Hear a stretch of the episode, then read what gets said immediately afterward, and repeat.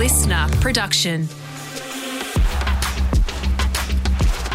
On today's edition of Footy Talk, we're joined by Nick Riewoldt, and we're going to chat the Pies' demise and how they can rediscover their best footy in time to win a flag, Dangerfield and the Commission. And I'm going to ask Rooey a question. Did he ever seriously consider leaving the Saints? An answer that'll be interesting to find out. That's all up next on Footy Talk. This is Footy Talk, where you get your daily dose of footy news and analysis from around the world, and joined by Nick Riewoldt, as I am every Tuesday. Hello, Roo. Hello, Bud. How you doing? Yes, going well, thank you. It's uh, heating up over here, not necessarily literally, but more in regards to the footy world, the finals, and it's gee, it sort of almost flipped on its head a little bit in the last few weeks. Just when we thought the top four was set and there was a bit of daylight between them and the rest, all of a sudden the uh, the, the peloton is closing in on the on the lead pack. And I mean, Carlton are probably the hottest team in the competition. We're still waiting to get Hughesy on and get his update uh, about uh, what he was telling us about eight weeks ago when they were filthy. But they're coming. There are some other teams in, in good form, and the teams at the top of the ladder are just spluttering and faltering at the wrong time of the year. So there's plenty going on. Carlton are more than coming. You dropped a bomb the other night. You said they're going to do a Richmond 2017. No, I think that they can go. I think they can get to a prelim. I think the way that it might pan out, as I said, they're the hottest team in the competition right now. They've won seven straight. They've beaten Collingwood. They've beaten Port Adelaide. Fremantle in Perth, which is no easy task. We've seen that in recent weeks. Oh, I just think that they're built for finals. Oh, I think they play a brand. They've got the personnel. And I was basically saying on Sunday night what they've been through the last 18 months, missing finals last year, the heartbreak, uh, the period over the, the middle of the year. I think it's just going to make them tougher. I think it's built some resilience and some character around this group. And, and I think that they can go deep. What have you seen that makes you think that that'll stand them in, in better stead than it will spook them? Come first week of finals? What, what have you seen from them? that makes you think that they've built that resilience? I think that there's now no reliance specifically on individuals. So I don't think that it was always you know Charlie Curnow or Paddy Cripps had to do it and bust. I think now they're they're leaning on each other more. It's an even spread. That was mm. the most impressive thing about the win on the weekend. I think they understand now that it's built off pressure and defence which we know is the key. And I think that's sunk in. They've seen the results from doing that, and that's been a big focus. So I think that that will continue on through the finals, and the offense flows off the back of that. Um, and I've always lo- liked their leadership. I've always loved the approach of Cripps and, and Voss and the way they play, the way they present themselves. And I think finally the rest of the group have jumped on board. And yeah, I'm, I'm pretty bullish on, on the Blues and, and how far they can go. Can they get to a grand final? We know it's going to be hard from outside the top four, but you know, if a team is capable, a team that's won seven on the trot mm. and got uh, you know some some winnable games to finish the year, they'll be coming in in as good a form as any team in the top eight. So keep your eyes out.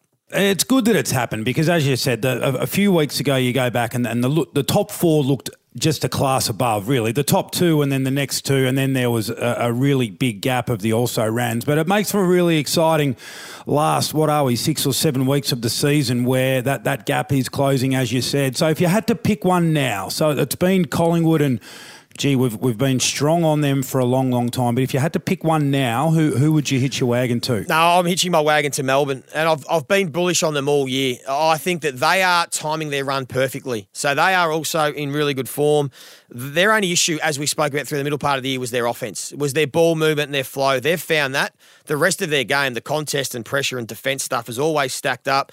I think they learned a lot from last year. Remember last year they were 10 and zip, they were flying, they mm. were humming, couldn't sustain it. And as the year went on, they sort of, their, their profile and their, their, game style just dropped away slightly. And then come finals time, it was too hard to rediscover it. And they got knocked out, bundled out pretty easily in a prelim. So uh, I think for me, Melbourne are the ones coming at the right time. And it leads to then a chat about Collingwood. Yeah, well, that's it. So they're the new. If they're the new number one seeds, they're they're replacing Collingwood as the number one, the nominal number one seed. Let, us be honest, they've had a, a, a bit of a, Uh, a, a rotten run of luck the last couple of weeks with some injuries. But you called this, Joey. You you called this. What was it? Maybe a month ago, yeah. where you said, yeah, they're they're on top and they're they're playing some good footy, but it's it's just not sustainable. And since then.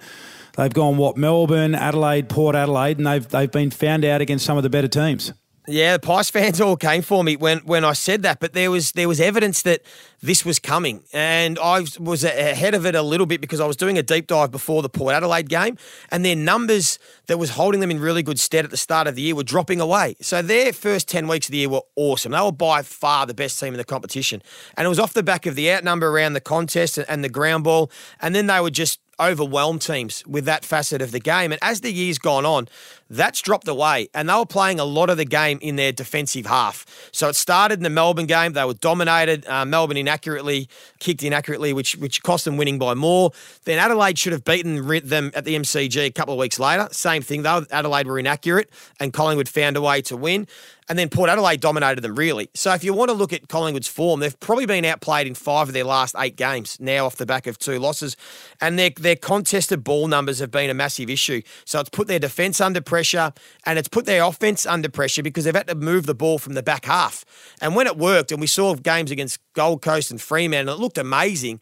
But my view was, well, when you do that against the good teams in finals, it's hard to move the ball, as you know, Rooey, against the best team defences in the competition. And we've seen that now in recent weeks. So it was always on the radar. It's um, everyone else has caught up to it now and onto it. And now the blow about Nick Daicos and Nathan Murphy, who I know you really rate as well. That's just going to make it even even tougher.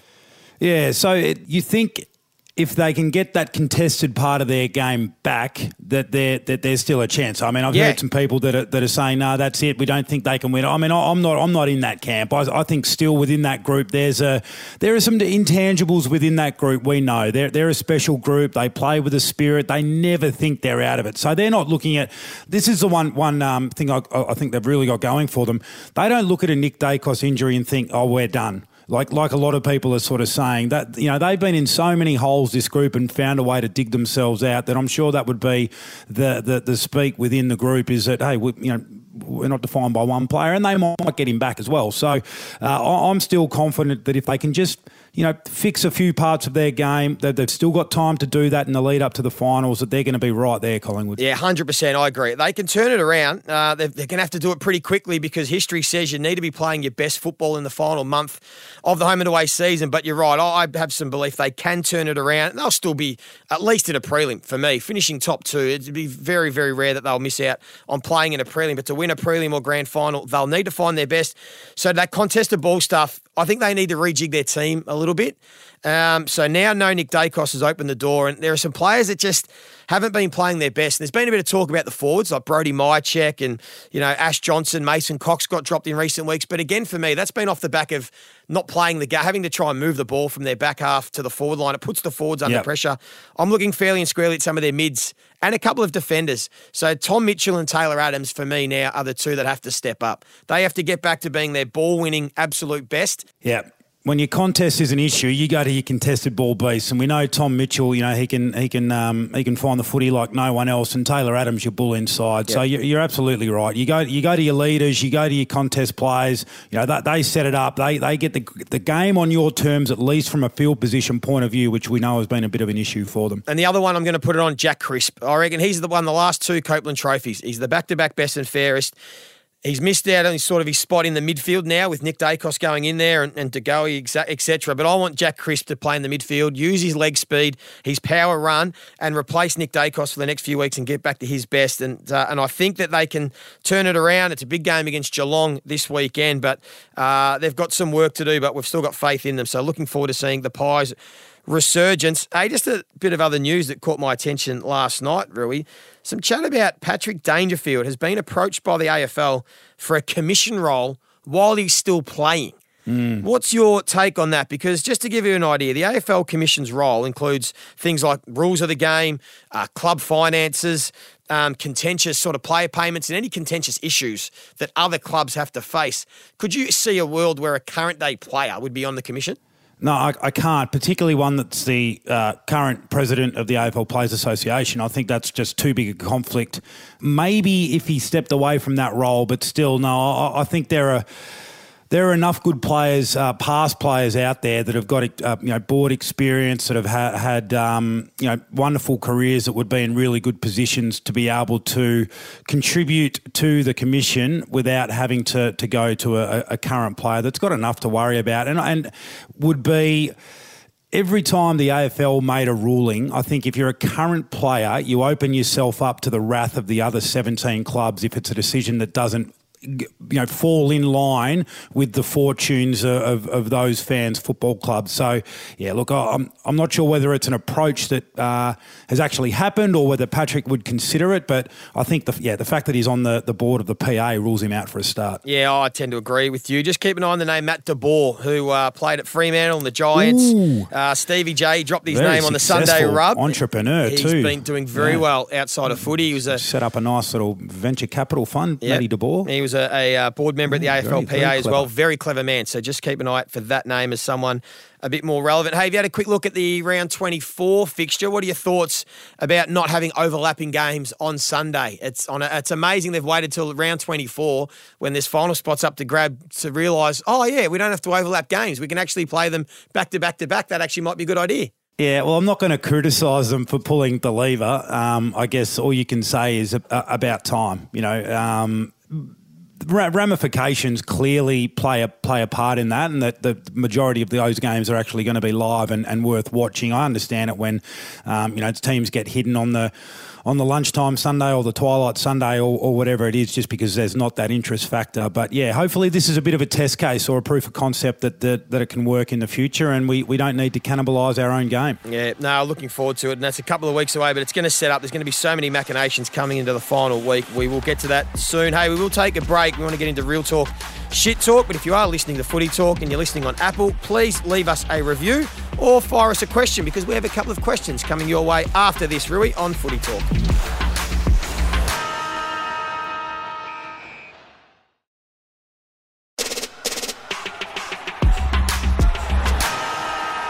You're listening to Footy Talk. If you do have a question for us, hit us up on Instagram or on TikTok. Tomorrow, Daisy Thomas will be with Nathan Broad and Jayden Short. So looking forward to that edition. But let's get into real talk, shit talk. Rooey, first one for you.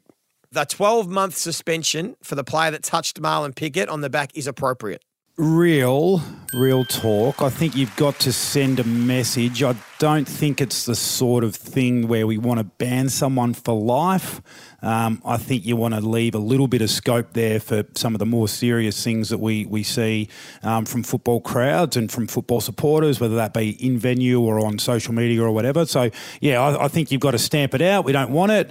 Um, you know, we do love player and fan interaction. I mean, the time that James Hird ran to the crowd and gave a fan a hug, that will go down as one of the best moments that you can see on a football field. But when it's not solicited by the player, yeah, we we uh, we, we, don't want it. So yeah, I think a ban was appropriate. Um, one for you, Joey. Um, is Gryan Miers the goal assist king? Is he Geelong's best player? No, that's shit talk, Rooey. I think Jeremy Cameron and Tom Stewart would still have something to say about that. But what he is, he's almost their most important offensively at the moment. Gee, you set me up there. And I would be putting, I would be putting a lot of work into him if I'm the opposition. I'd almost be tagging Gryan Miers. I wouldn't be letting him roam up from that half forward up the ground and setting up goals. He had five goal assists against Port Adelaide. He's going to break the goal assist record. I would be putting a lot more attention on him, almost having a lockdown defender. Go with Gryan Miers. Good one. Hey, the AFL should be flat as attack that crowded house have just pulled out on them performing grand final day.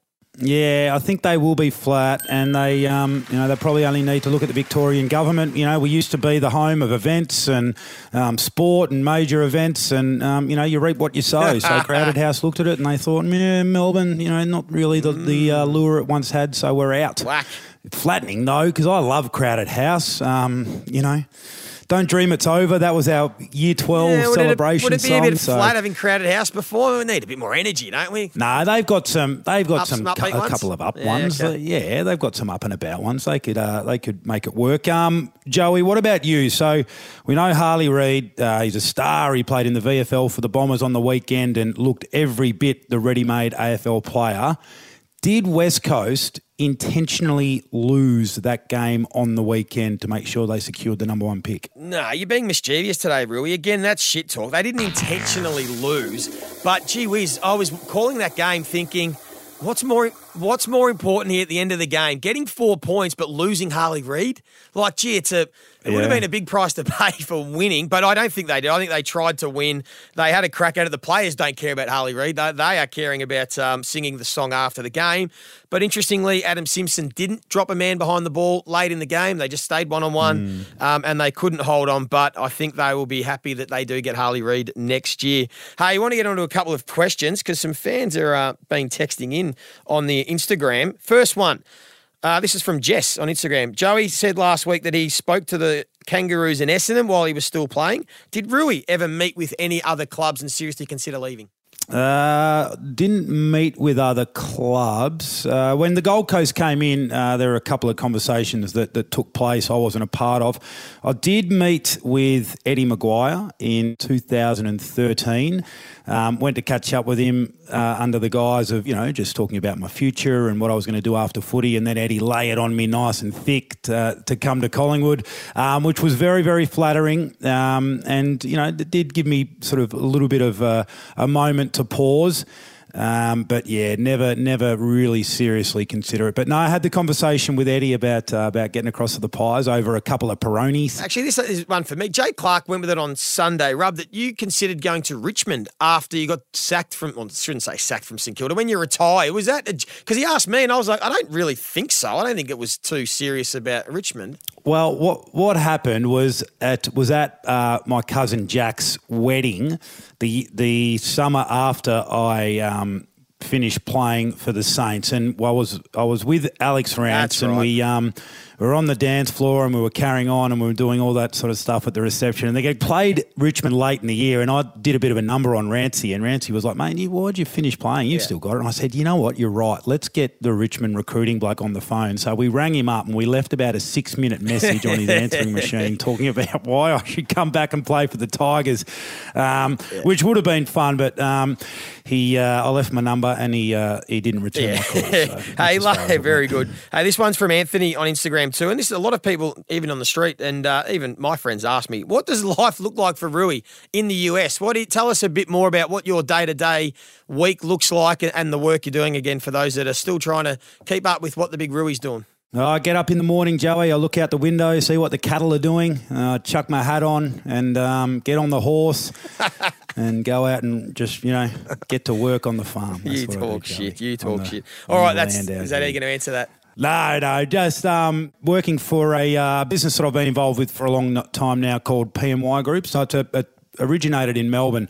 Um, Paul Yeomans, who used to work for Flying Start back in the day, who started this, and it's it's grown, um, you know, pretty pretty exponentially over the over the last few years. So we are a technology solutions company. We transform venues and events essentially in the sports and entertainment um, vertical through technology. So everything from advisory through detailed technology design, procurement, deployment, managed services, commercialization, um, data solutions for, for predominantly sports venues and events. So I'm over here um, working with a, a bunch of our strategic partners. Um, you know, spend a lot of my time at sporting stadiums and events, Joey. It's All pretty good. You still lost me on that. Still got no idea what you do. But thank you for explaining that. Uh, Great to see you again, Rooey. You're looking great. And uh, remember, tomorrow, Daisy Thomas with Nathan Broad and Jayden Short. We'll be back next Tuesday to do it all again.